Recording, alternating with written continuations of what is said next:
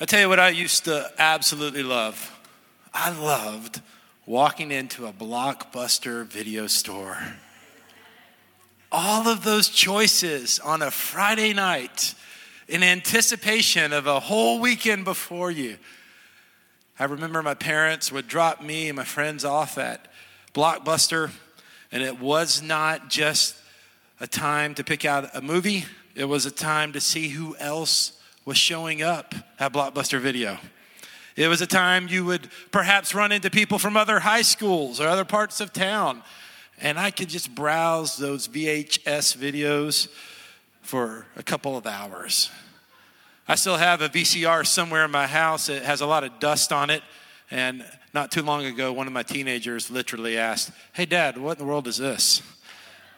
Said, There are tapes we may want to watch one day. We haven't watched them in years, but we're going to keep the VCR machine just in case. So in 1989, I was a freshman or sophomore in high school at that time. Blockbuster was opening 17, they were opening stores every 17 hours. I mean, that would have been a time to invest in Blockbuster. Then, you know, the VHS tapes kind of went out, but DVDs took their place. And there would be no improvement, at least in our minds, we thought, to a DVD player. They were awesome. I mean, DVDs, you could pick the chapter. They had secret uh, you know, they had secret narration at the end of the videos, and, and you know, DVDs were it, right? So in 2004, Blockbuster was at its height. There were 9,000 Blockbuster venues in the world. Maybe it was America, I don't know. I didn't read my article close enough, but there were a lot of blockbusters. And there's 9,000 places you can rent DVDs. And at that time, I would have thought, man, if I had any money, I didn't have any money at that time, I would invest in Blockbuster in 2004. Why not? Because you can never improve on DVDs, and there's all of these stores, brick and mortar stores, are already built. This is an, an incredible opportunity. But that was the peak because something came out called Redbox. And why walk into Blockbuster when there's a little red box you can go in your pajamas at 2 in the morning and no one knows who you are? And then Netflix came around, and it was kind of cool because they would mail you DVDs. And you may not remember this, but there was a time when Netflix stock just fell, and there was like this great jeopardy of Netflix going under. But they have kind of recovered, I would say. The digital revolution has made things so easy. So I say all of that because Blockbuster was awesome. I mean, it was incredible. Do you know how many blockbuster stores exist today here at the end of 2018? One single store. It's in Oregon, and here's a picture of the actual store. It's actually a photo opportunity now. Uh, Dish Network owns Blockbuster. they are keeping this one store open as, I guess, just a piece of nostalgia. So, so why is it, you know, why was Blockbuster number one, and now all it is is a memory. It's like a museum. It's because at one time, Blockbuster had something to offer. Offered convenience, it offered entertainment, it offered uh, even social interaction.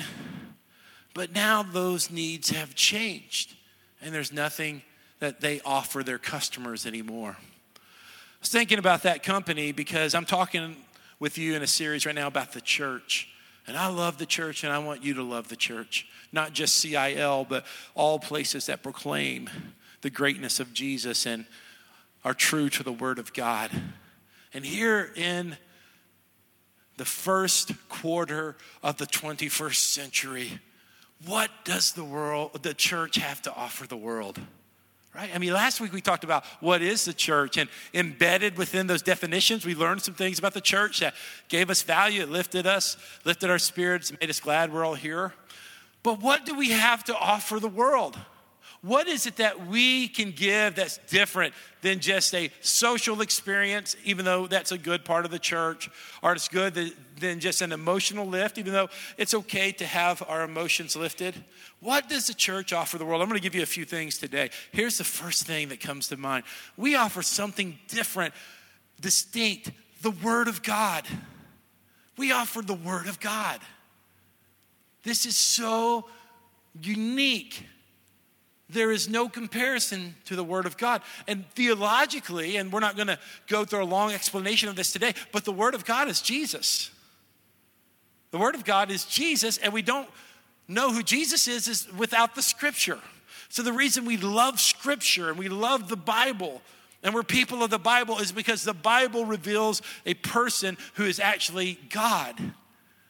John chapter 1 tells us that the Word is Jesus, the Word became flesh. And so we love the Bible, which is the standard. We love the Scripture because we love Jesus. Because we wouldn't know who Jesus was without the Scripture.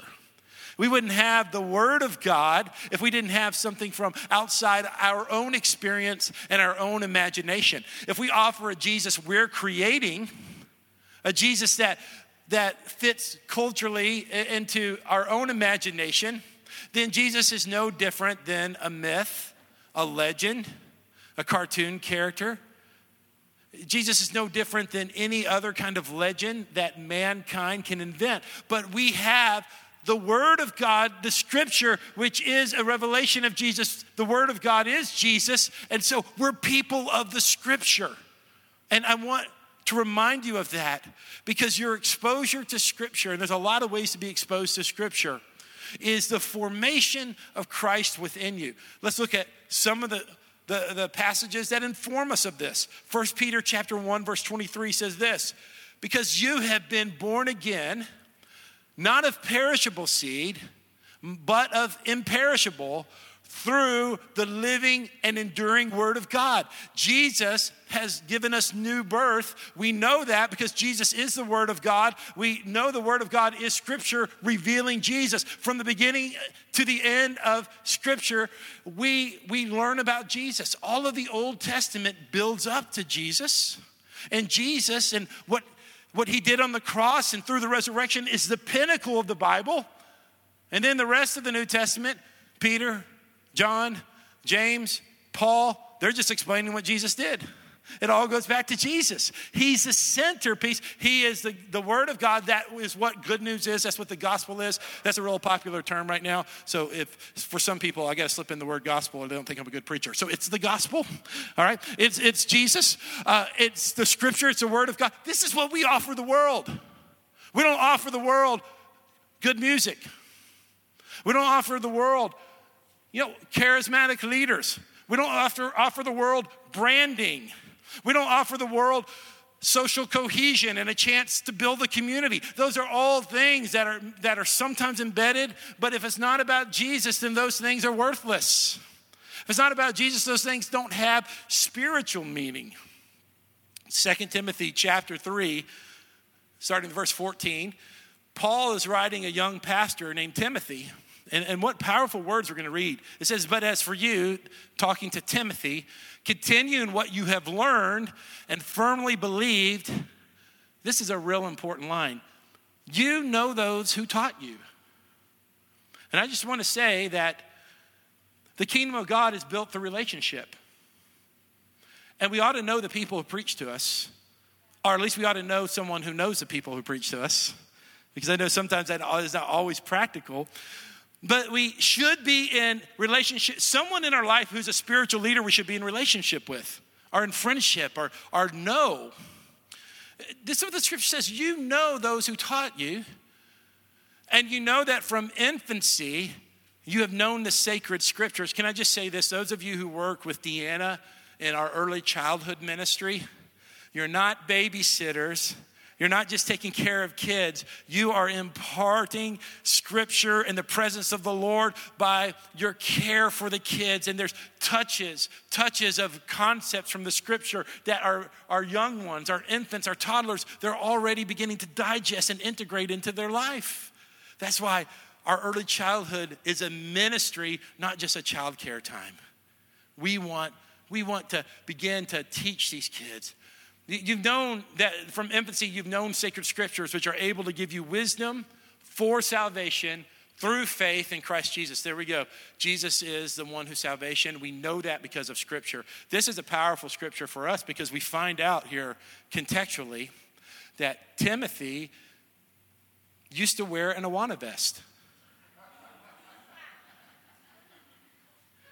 This is part of what we do. If you don't know what Awana is, on Wednesday nights, we, we train kids and we train them in Scripture. Awana is not just a, a, night for you to go out with your spouse out to dinner, or if you're a single parent to go run errands. Now, if you do that, we no shame here, no shame here. I mean, we, we, we ask for you to volunteer in some ministry, but Beth and I, we've done that in the past, and so we're glad to give you that night. But the purpose of Awana is not to give you a night off, it's to impart scripture into your kids. I mean, this is a Bible based scriptural memory program. This is a chance for your kids to integrate scripture into your life. It's a system. It's not the best system, uh, not the only system, but it's a good system. I, I think it is a, a, a best system for our church on Wednesday nights. When, when I work with Pastor Deborah, who's over our children's ministry, and work with Pastor Jennifer and Pastor Chip, who's sitting in here or was in here, and we, we, we talk about journeys and connections and what's happening here. These are not just things to make the kids happy, even though we want that. We want them to be happy, we want them to have friends. That's so important. We want them to know the Word of God and, and Chip and Danny and Kim, who work with Connections, each week they're, they're putting on the Facebook parent page, this is what the kids learn. They learned last week about Isaac and how Isaac took the blessing and the covenant and took it from Abraham. These are important things. These are what we offer the world. We offer the world the Word of God, not the opinions of man. Not, not necessarily what the, the hottest, flashiest thing. It's ancient truth. It's truth that is grounded, that's embedded in ancient literature, that's been tested, that's, that, that has been around much longer than any of us and will be around longer than any of us exist here on earth. This is a powerful truth. This is why we're strategic. Isaiah chapter 55, verse 8 through 11, is what Sid read to you earlier. And, and we won't read this verbatim because we're running low on time. It, it says here, as you see on the screen, my thoughts are not your thoughts, your ways are not my ways. This is why we need scripture because God thinks differently than we do. And, and we, will we'll begin to create our own reality based off our preferences, our personality, our experience, our desires. But, but here, the, the Lord is saying that as the heavens higher than the earth, so my ways are higher than your ways. It takes some humility to believe that. My thoughts are higher than your thoughts. Now, this is a powerful explanation in verse 10. Going on, it says this. You go on to the next slide. For just as rain and snow fall from heaven and do not return there. Here is an example from nature God is giving. Just as it rains and it snows, and here's the result of it it saturates the earth, making it germinate and sprout and providing seed to sow and food to eat. So we have to have rain to have food. We have to have rain to have the beauty of nature. And this is what the Lord says Sow my word. Listen, the rain and the snow are a sign to you of what God does through His word. So my word that comes from my mouth will not return void will not return to me empty, but it will accomplish what I please and will prosper in what I send it to do. Exposure to the Word of God, exposure to Scripture brings about the fruit God wants. And that's why there is no wasted service. There's no wasted sermon. There's no wasted devotional time. There's no wasted 242 group. There's no wasted youth service or touch from the Lord because the repetition and the exposure brings forth the fruit God desires. You know, not every rain is spectacular. I like the rain when I'm when I have a cup of coffee and a good book and I'm dry and I can just hear that rain come down. That's a great thing. But sometimes the rain's not convenient. Sometimes the rain is messy. Sometimes the rain gets on me, but it accomplishes God's purpose. So it is. He's saying, so it is with my word. I'm going to send my word. I'm going to send it when it's appealing to you, and I'm going to send it when you don't really like it. I'm going to send my word, but my word will not return empty. I'm sending it to accomplish my purpose. God is establishing his kingdom, he's establishing his ways, he's establishing his culture, he's establishing who he is through the word of God. And that is what, as the gathering of God's people, we offer the world.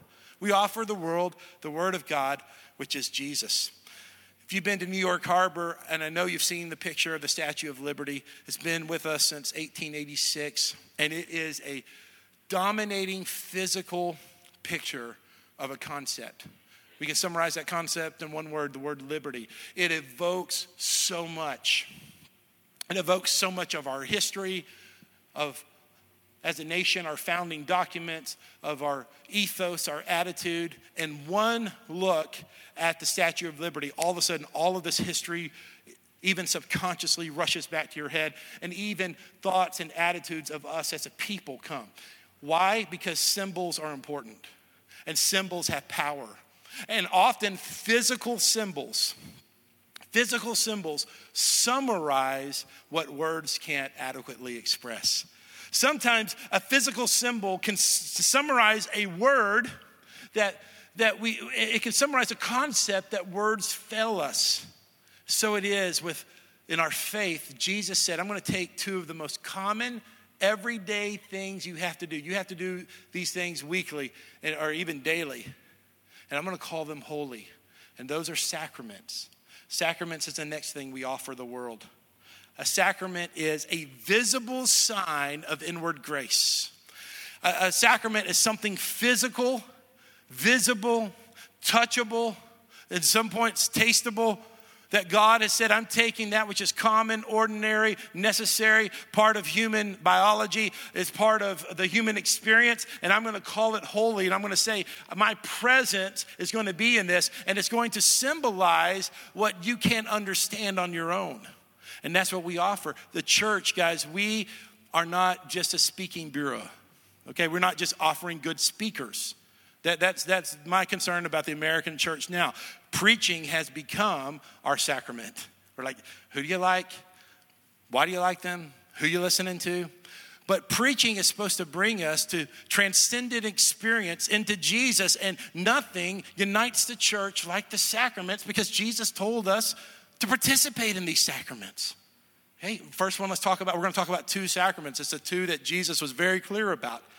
Water baptism water baptism, a powerful symbol that invites your whole body to proclaim what God has done for you spiritually fact, with your, own, with your whole physical body, you're, you're proclaiming something that words fail the death of yourself and the resurrection through Christ, the dying of yourself, the transformation of the old man and the resurrection of the new man. And words can't adequately describe what that is. And so we have to physically get in the water and we go under and we come back up because words fail us. It's a beautiful picture of a sacrament that Jesus told us to participate in because it symbolizes, and it more than symbolizes, it has power on the symbol to summarize our faith and to proclaim who we are. Jesus said this in Matthew 28 19. Go therefore and make disciples of all nation, nations, baptizing them in the name of the Father and of the Son and of the Holy Spirit.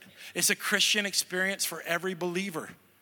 Peter said this in Acts 2:38 as he was preaching. Peter replied, "Repent and be baptized each of you in the name of Jesus Christ for the forgiveness of your sins." And you will receive the gift of the Holy Spirit. This idea of the full the full Christian experience is a baptized believer who's baptized in water as a symbol of what God's doing in filling him or her with the Holy Spirit. Now, what we've done in Christianity is we've said something that is accurate, but has now been interpreted as, and I believe is damaging. We, we say this, and I've said this many times because it's true. You don't need to be baptized in water to go to heaven. I still believe that statement because it's a work, and we don't go to heaven through a work. And so, on a real practical level, if someone you know gave their life to Christ or they were converted and there wasn't a chance for them to be baptized in water. Mechanically, it couldn't happen. You know, various circumstances why it couldn't happen. They're going to be in heaven. They can't earn their way to heaven through water baptism. And so we've kind of summarized that by saying you don't have to be baptized in water to be saved. And while that is true, there's been uh, a, a, an over an overreaction to where now believers just think it's no big deal if they're not baptized. I don't want to wear shorts in front of the church. Technically, you could wear like stretchy pants or or the sweatpants that go swish, swish, swish. I don't know what you call those running, running pants. But for whatever reason, for whatever reason, people are like, I'm just not going to get baptized. And, and I think it's pride. I think it's a lack of biblical education. I think it's a lack of like vigorous faith that says Jesus did it and it's in the Bible and the pastor's asked, let's do it, man, let's do it because I got faith in my heart. We're like, no, man, I'm too cool. I'm not going to do it. And, I really believe, I actually believe something, and I wasn't even going to say this, but I believe that there's some people in this church who are unwilling to be baptized in water and it is keeping us from having breakthroughs in salvation. I, mean, I, I, believe that, and I was I didn't share that in the first service, and but I feel led to. I guess I feel led to share it now. Um, it is not a works for salvation, but it's a regular part of the Christian experience. And then there's communion. Again, communion. Jesus takes what is so ordinary eating and drinking, and you can even say it's grotesque in some ways, but necessary. And he says, I'm going to call it holy. And and my presence is going to be there in the bread and it's going to be there in the cup and you're going to join God's people of all times and all places who have always done this because we're one body and we're eating from one loaf and we're drinking from one cup and my anointing is in that and that's so powerful I want us to go on to, to, to verse 17 so we can understand this. Because there is one bread, because there, this is 1 Corinthians chapter 10, verse 17. Because there is one bread, we who are many are one body, since all of us share one bread. Isn't it beautiful to know that the churches all over Hendersonville and Gallatin, all over Nashville, the church, the church in the Far East in China, the church in India, the church in the Scandinavian countries, they drink the same cup and eat from the same bread we do. That's beautiful. Different languages, different cultures, different ways of expressing ourselves to God, even different interpretation on secondary points of Scripture. One bread, one cup the sacrament, the power of the Lord. The power of the Lord says when you go to the table, you are part of Christ, Christ is, Christ is part of you, you're part of one body. We're getting ready for our Thanksgiving blessing. And thank you for your generosity to make that happen. We've been doing that now. This will be the 11th year we've done it as CIL. How many people have come to our church because of the Thanksgiving blessing? I only know of one person, and she only came for a few months. So let me ask you this question. It's a rhetorical question. The first service answered out loud. You don't have to do that. Should we stop giving out Thanksgiving meals because it doesn't grow the church? Okay, you answered it anyway. You just couldn't resist because it's such, it just demanded. No, because we are showing tangible love to our community. And I want you to write down tangible love. You can read 1 John 4 7 through 12, and it's saying that God is love, and we're more like God when we love than ever before. I'm so glad that the evangelical church is getting involved in the social need. That's been a great trend in the last 10 to 15 years. I love the fact that all of our churches are doing more to reach the needs of the community, but it concerns me, and if, if me as a pastor, if, if I begin to do that just to grow the church, and not to be the love of Christ. I don't like it when people give me a gift and there's a catch to it. Now, if you haven't been to our event, we pray with every person. We're proud of our church. We tell them about our church. We're not hiding our church, but we we know this is that the outcome may not be in these seats on Sunday mornings, but it doesn't change the heart of God that says, reach out to those who are disadvantaged, disadvantaged who need a help, who need a lift who need some, some love because we, as God's people, if you didn't catch the third point, we share tangible love. That's what we do. We share tangible love. Here's the last thing I want to say.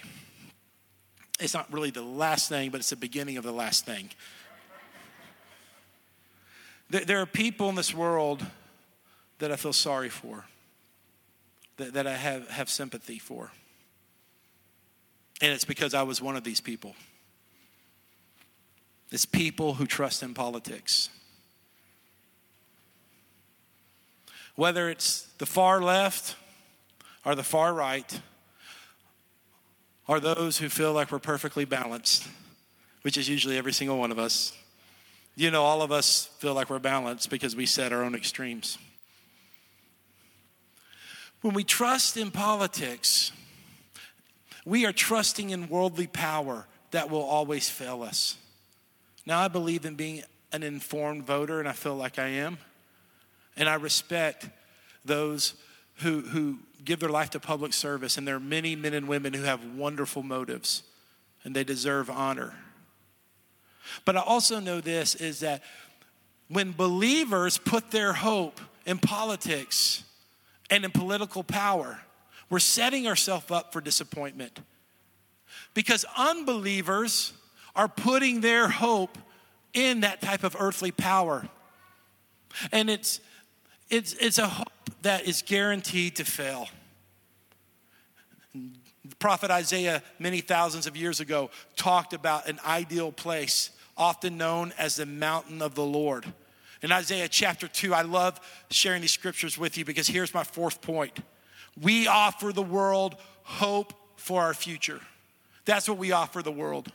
And that's what the world is looking for. They're looking for a new leader, they're looking for a new idea, they're looking for a new human concept. And while God can use all of those things, those are not the end. Those are means to the end. The end is the leadership of Jesus Christ. When Jesus comes again and he physically and visibly comes to this world, however he chooses to do it and whenever he chooses to do it, if you're looking for someone with charts, with all you know, crazy looking animals on the charts and, and trumpets and stuff, I'm not your guy.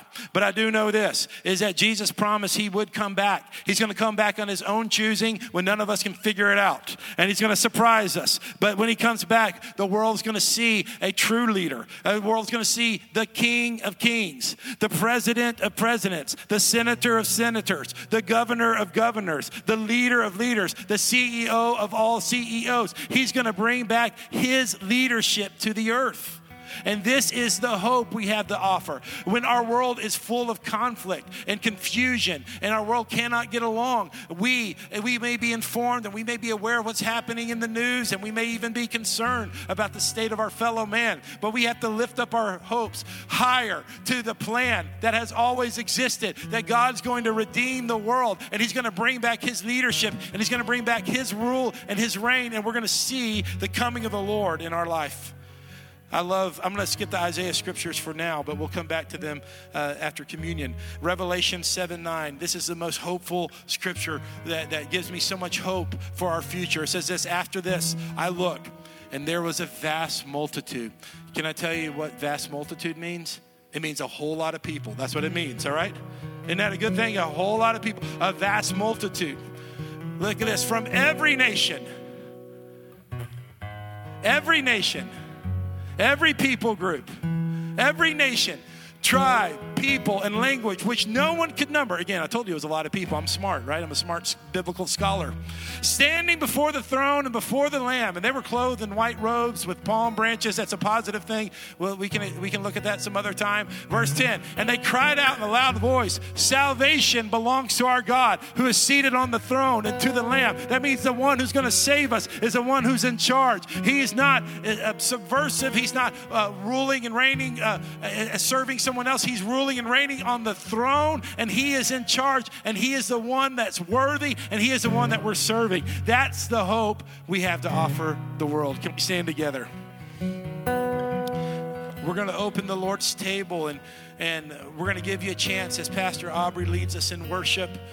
Uh, to, to, to just meditate on this message. And if you want to take communion today, I won't give further instructions, but there's communion available to your left to your right, also in the back. And then I'll be down here in the middle. I'm going to serve by intinction, which means you take the bread and you dip it in the cup. And it's, a, it's another expression that we believe is the way Jesus expressed at the Last Supper. And so we're going to have a chance to enter into this divine space, enter into this place where heaven touches earth. This is the gateway to heaven. This is a place, guys, you're not just here uh, listening to music and listening to preaching. You are accessing a gateway to heaven. You're, you are accessing. Uh, um, um, a presence, a presence that's available in the sacraments, a hope that's tangible, a hope that is stronger when we when we are in despair because we don't like the outcome of the story. We go back to a story that's older and more reliable and more ancient. And there was a prophet named Isaiah that talked about a mountain of the Lord, that there's greater days coming, there's greater opportunity coming. We can hope in the one who's coming back for us, and so we worship him. Let's spend some time in his presence, and then I'm going to come back just in a couple of minutes and, and give some further instructions before we dismiss. The table of the Lord is now open to you.